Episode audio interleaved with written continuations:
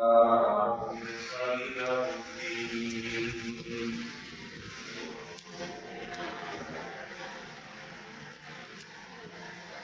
کا نام سورہ زمر ہے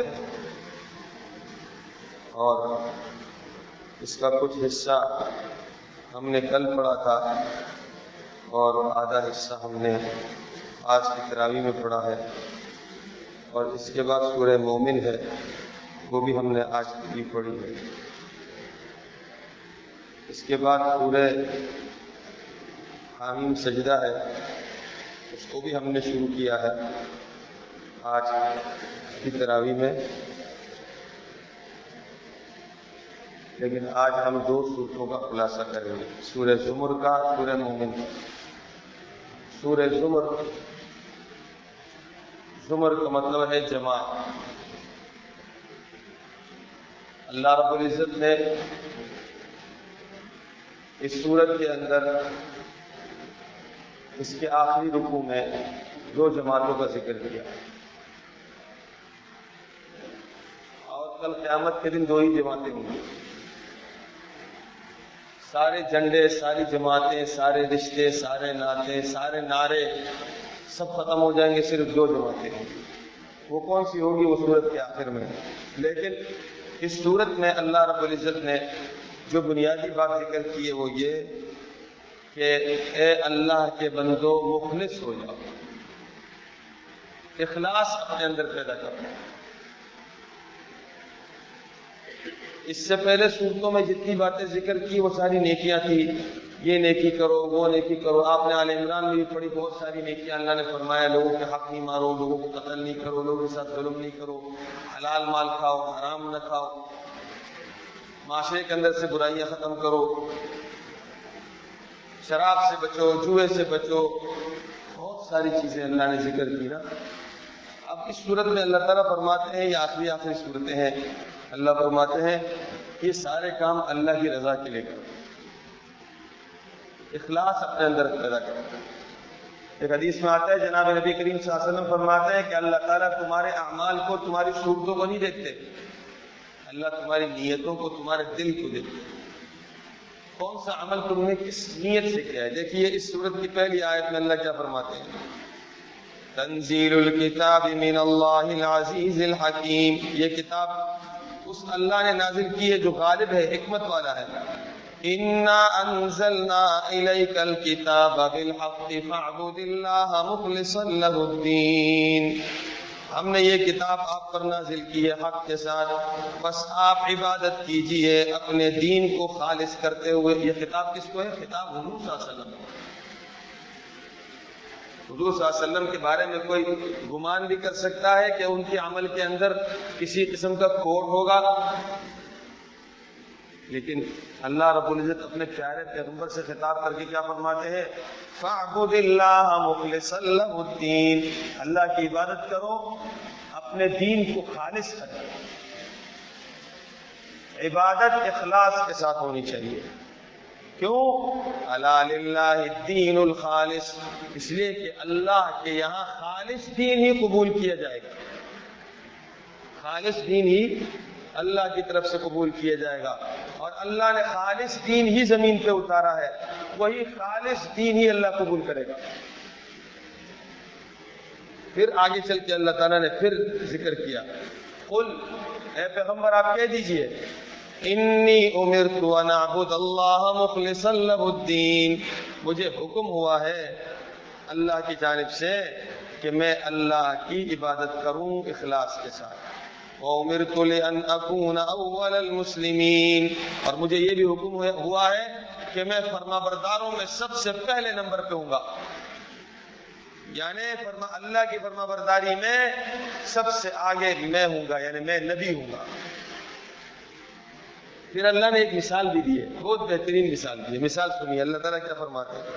ضرب الله مثلا رجلا فيه شركاء متشاكسون ورجلا سلما لرجل، هل يستويان مثلا؟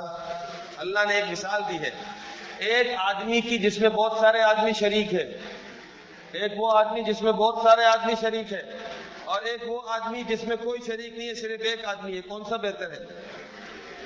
میری اس آیت کا اور اس مثال کا مطلب سمجھیے۔ ایک آدمی ہے جس میں بہت سارے شریک ہیں، کا مطلب یہ ہے کہ ایک غلام ہے، ایک خادم ہے، کتنوں کا دس آقاؤں کا۔ کتنوں کا دس آقاؤں کا ایک غلام ہے۔ یا ایک خادم ہے، وہ دس آدمی کی خدمت کرتا ہے۔ ان کی بھی خدمت ان کا بھی وہ خادم ہے، ادھر سے بھی نوکری کر رہا ہے، اس کی بھی نوکری کر رہا ہے، اس کی بھی نوکری کر رہا ہے، اس کی بھی، اس کی بھی، اس کی بھی، اس کی بھی اب آپ مجھے بتائیے، یہ آدمی کیا کام کرے گا؟ یہ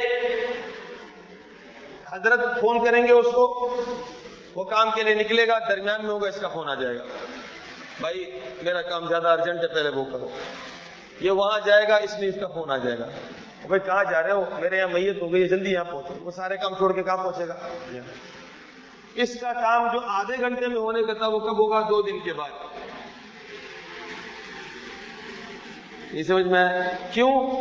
کیونکہ یہ آدمی بیچارہ کتنے آدمیوں کا شریک، اس میں کتنے آدمی شریک ہیں؟ اس میں دس آدمی شریک ہیں۔ اللہ فرماتے ہیں، یہ آدمی زیادہ بہتر ہے، یا وہ آدمی جس میں کوئی شریک نہیں ہے، وہ اپنے ایک آقا کا خادم ہے۔ کون سا اچھا ہے؟ تو اللہ فرماتے ہیں کہ وہ کہے گا کہ پیسے میں تجھے پورے دیتا ہوں، نوکری کے پھر غائب ہو جاتا ہے۔ اب اس کو نہیں معلوم ہے کہ پیسے ادھر سے بھی لے رہا ہے، ادھر سے بھی لے رہا ہے، ادھر سے ہر جگہ سے لے رہا ہے۔ پیسے پورے لے رہا ہے، کام نہیں کر رہا۔ اللہ فرماتے ہیں کہ نعمتیں میں دیتا ہوں۔ روح میں نے دی ہے، جان میں نے دی ہے، روزی میں نے دی ہے، عزت میں نے دی ہے، گھر میں نے دیا اور قیامت کے دن پوچھوں گا بھی میں ہی۔ حساب کتاب بھی مجھے دینا ہے۔ جنت سب بھی میرے ہاتھ میں ہے۔ تو تو یکسو ہو کر میری ایک اکیلے کی عبادت کرے، یہ یا زیادہ بہتر ہے؟ یا تو میری بھی عبادت کرے لات کی بھی عبادت کرے منات کی بھی عبادت کرے عزا کی بھی عبادت کرے، اور چار منہ والے کی بھی عبادت کرے، آٹھ منہ والے کی بھی عبادت کرے، دو منہ والے کی بھی عبادت کرے۔ کون اچھا ہے؟ وہ جو اللہ نے مثال اللہ بہت بڑے رحم دل رحم دل ذات ہے اللہ تعالیٰ، آدمی کو اس کی عقل کے مطابق سمجھاتی ہے کہ جب تمہارا ایک خادم تمہارا ایک خادم تمہاری خدمت میں تمہاری طرح کے کسی ایک آدمی کے ساتھ شریک ہو جائے تو تم اسے لات مار کے نکال دیتے ہو۔ بھائی میں نے تمہیں اپنے لیے رکھا ہے۔ تو اللہ فرماتے ہیں کہ پھر میں اپنے ساتھ کیسے شریک برداشت کر سکتا ہوں، جبکہ تم اپنے خادم کو صرف تھوڑی سی نوکری دیتے ہو، اس کے سر کے مالک نہیں ہو، اس کے روح کے مالک نہیں ہو، اس کی جان کے مالک نہیں ہو، اس کے گھر بار کے مالک نہیں ہو، اس کے روزی کے بھی مالک نہیں ہو، نہ خالق ہو نہ مالک ہو۔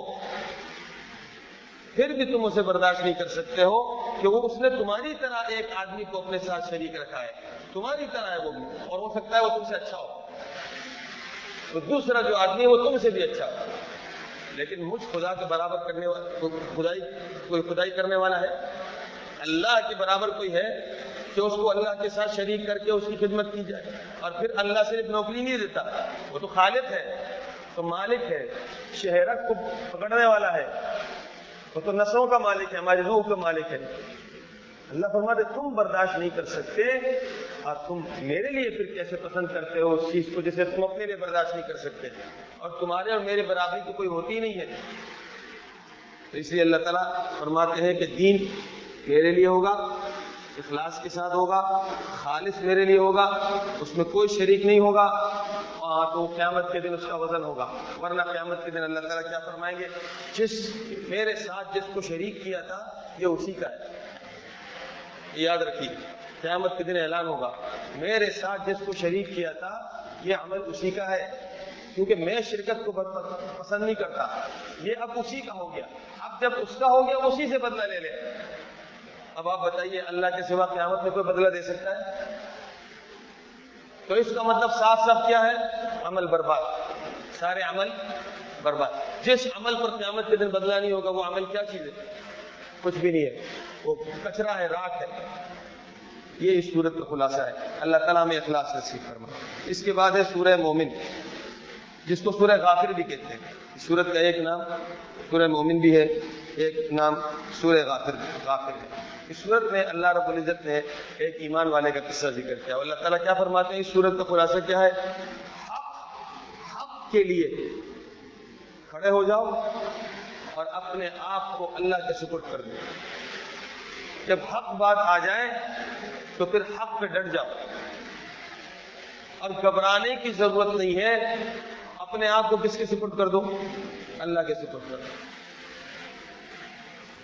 چنانچہ اس صورت میں اللہ رب العزت نے موسا علیہ السلام کا قصہ ذکر کیا۔ موسا علیہ السلام، آپ کو پتا ہے، دنیا کے سب سے بڑے سرکش لیڈر اور سرکش بادشاہ کے پاس بھیجے گئے تھے، فرعون کے پاس۔ تو اللہ تعالیٰ فرماتے ہیں، وَلَقَدْ أَرْسَلْنَا مُوسَى بِآيَاتِنَا وَسُلْطَانٍ مُبِينٍ۔ ہم نے موسیٰ کو بھیجا اپنی نشانیوں کے ساتھ اور کھلے دلائل کے ساتھ۔ کہاں بھیجا؟ الى فرعون وحامان وقارون فقالوا ساحر كذاب فرعون کی طرف۔ وہ تو مشہور ہے، ہم سب جانتے ہیں اسے۔ حامان کی طرف، حامان یہ فرعون کا بہت خاص آدمی تھا۔ اور فرعون کو دریا میں غرق کرنے میں اس کا سب سے بڑا حق برا دوست آپ کو کہاں لے جائے گا؟ کھڈے میں لے جائے گا۔ دوست برا ہوگا تو آپ کو کھڈے تک پہنچا دے گا۔ میں نے پہلے ایک واقعہ سنایا تھا اتبا آپ وسلم کا بہت بڑا دشمن تھا۔ حضور صلی اللہ علیہ وسلم کے پاس آیا۔ بڑی لمبی تقریر کی، آپ کو پیسے دیتا ہوں، آپ کو یہ دیتا ہوں، وہ دیتا ہوں، وہ دیتا ہوں۔ اور آپ کو سرداری چاہیے، سرداری لے لو، لڑکی چاہیے، لڑکی لے لو۔ مگر یہ قرآن سنانا بنتا آپ صلی اللہ علیہ وسلم نے فرمایا اتبا تم اپنی بات کہہ چکے، کہاں میں کہہ چکا؟ کہا میں کچھ کہوں؟ کہا آپ کہیے۔ آپ صلی اللہ علیہ وسلم نے قرآن شروع کر دیا۔ آپ صلی اللہ علیہ وسلم نے قرآن پڑھنا شروع کیا اتبا نے رونا شروع کر دیا۔ اور قرآن اس کے دل کے اندر اثر کر گیا۔ بالکل ایمان کی دہلیز پر پہنچ گیا تھا، اس نے قدم بھی رکھ لیا تھا۔ بلکہ اس نے سوچ لیا تھا کہ وہ مسلمان ہو جائے جب وہ وہاں سے اٹھ کر اپنی قوم کی طرف آیا، تو قوم نے دیکھتے ہی کہا کہ اتبا جیسے گیا تھا، ویسے واپس نہیں آ رہا ہے، یہ اندر سے بدل گیا۔ اتبا نے کہا کہ دیکھو، محمد کو اور اس کے قرآن کو چھوڑ دو۔ میں نے اس کو قرآن سن لیا ہے۔ یقیناً اس کا قرآن ایک دن شان رکھے گا۔ اور وہاں سے اٹھ کے چلا گیا وہ، اور گھر میں اپنے آپ کو بند کر دیا۔ تو ابو جہل بدبخت نے کیا کہا؟ اس کو ٹھیک کرنا میرا کام ہے، میں ٹھیک کرتا ہوں۔ میں اس کو ٹھیک کر لوں گا، پرواہ نہیں کروں۔ اب پھر گیا اور اس کو جا کے کہتا ہے کہ اتبا لوگ کہتے ہیں کہ اتبا کو بھوک لگ گئی ہے اتبا کا کاروبار ختم ہو گیا ہے۔ اس لیے محمد کے ساتھ جا کے مل گیا، ان کی باقی باقی ماندہ کھانا چاہتا ہے۔ اس کو اتنا شدید غصہ آیا کہ میرے پاس مال کم ہے کوئی۔ میں محمد کا باقی خور، بس خوردہ کھانا چاہتا ہوں۔ بس، وہاں سے اس نے ایسے اس کو آگ لگائی، ایسی اس کی ایسی اس کی جو ہے نا اندر وہ جاہلی جاہلیت والی غیرت کو جگایا اور وہاں سے اس کے دل میں پھر محمد کے نفرت پیدا کر دی۔ تو برا دوست آپ کو کدھر لے جائے گا؟ کڈے میں لے جائے گا۔ اللہ تعالیٰ ہمیں برے لوگوں سے بھی بچائے، برے دوستوں سے بھی بچائے۔ تو حامان کو غرق غرق کس نے کرایا؟ فرعون کو غرق حامان نے کرایا۔ کیونکہ بچوں کے قتل کا مشورہ کس نے دیا تھا؟ حامان نے۔ یاد رکھیے، اللہ کفر کے ساتھ انسان کے، انسان کو حکومت بھی دے سکتا ہے اور پوری دنیا کی حکومت بھی دے سکتا ہے کفر کے ساتھ۔ لیکن ظلم کے ساتھ دنیا میں کوئی آدمی نہیں رہ سکتا۔ جلد یا بدیر وہ مرے گا۔ دنیا میں وہ نہیں رہ سکتا۔ فرعون نے بہت لمبی حکومت کی، لیکن جیسی بچوں کو قتل کرنا شروع کر دیا، اللہ نے اس کے تختہ الٹنے کا کام شروع کر دیا۔ ظلم کے ساتھ کوئی نہیں رہ سکتا، یہ آپ لکھ لیں۔ بہت جلد اس کا تختہ الٹے گا اور یہی ہوا۔ اللہ نے فرعون کی طرف، حامان کی طرف، قارون کی طرف بھیجا۔ کس کو موسیٰ علیہ السلام کو، موسیٰ علیہ السلام نے ان کو سمجھایا۔ انہوں نے کیا کہا؟ اقتلوا ابناء الذین آمنوا معه واستحيوا نساءهم ایمان والوں کے بچوں کو قتل کر دو اور ان کی عورتوں کو چھوڑ دو۔ پھر فرعون نے کیا کہا؟ وقال فرعون ذروني اقتل موسى وليدعو ربه۔ مجھے چھوڑو، میں موسیٰ کو قتل کروں یا اپنے رب کو پکارے۔ تو تجھے پکڑا کس نے؟ ہمارے والد صاحب کیا کرتے تھے؟ تجھے پکڑا کس نے؟ کہتے مجھے چھوڑو، میں موسیٰ کو قتل کر دوں۔ بھائی، تمہیں چھوڑوں کیا مطلب ہے؟ تم تو بادشاہ ہو۔ تمہیں پکڑا کس نے؟ بات یہ ہے کہ اندر سے وہ کانپتا تھا، خوف کھاتا تھا۔ موسا سے اس کو بہت ڈر لگتا تھا، اس لیے کہ اسے اچھی طرح معلوم تھا اللہ کا نبی ہے۔ اور اسے پتا ہے کہ اس کی لاٹھی جو سانپ بنتی ہے، اس کا میں ایک لقمہ بھی نہیں ہوں۔ وہ لاٹھی جب منہ کھولتی تھی سانپ بننے کے بعد، تو اوپر والے جبڑے سے اوپر والے ہونٹ سے لے کر نیچے والے ہونٹ کے درمیان میں ستر ہاتھ کا فاصلہ ہوتا تھا۔ اسے پتا تھا۔ کہتا مجھے چھوڑو مجھے چھوڑو، بھائی وہ پکڑا کس نے۔ کسی نے نہیں پکڑا۔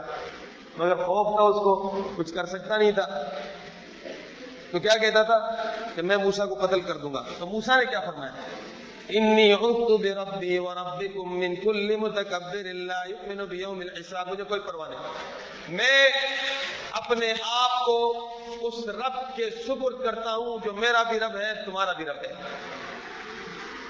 حق بات کروں گا اور مجھے کوئی پرواہ نہیں ہے۔ میں اپنے آپ کو اللہ کے سپرد کرتا ہوں، کسی متکبر سے نہیں ڈرتا۔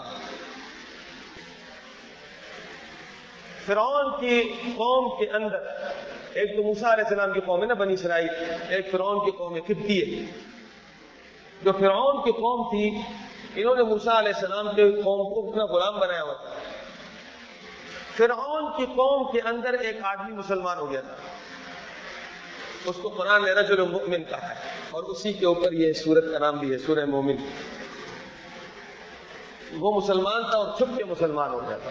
وہ کسی کو بتایا نہیں اس نے۔ اسے پتا تھا کہ اگر فرعون کو پتہ چل گیا کہ میرے میرے اپنے خاندان کا آدمی جو ہے وہ کیا ہو گیا؟ مسلمان ہو گیا۔ تو اس کو موسا پہ جتنا غصہ ہے، اس سے کہیں زیادہ غصہ مجھ پہ آئے گا۔ میں تو اس کے لیے، اس کے لیے، اس کی عزت کا مسئلہ بن جائے گا۔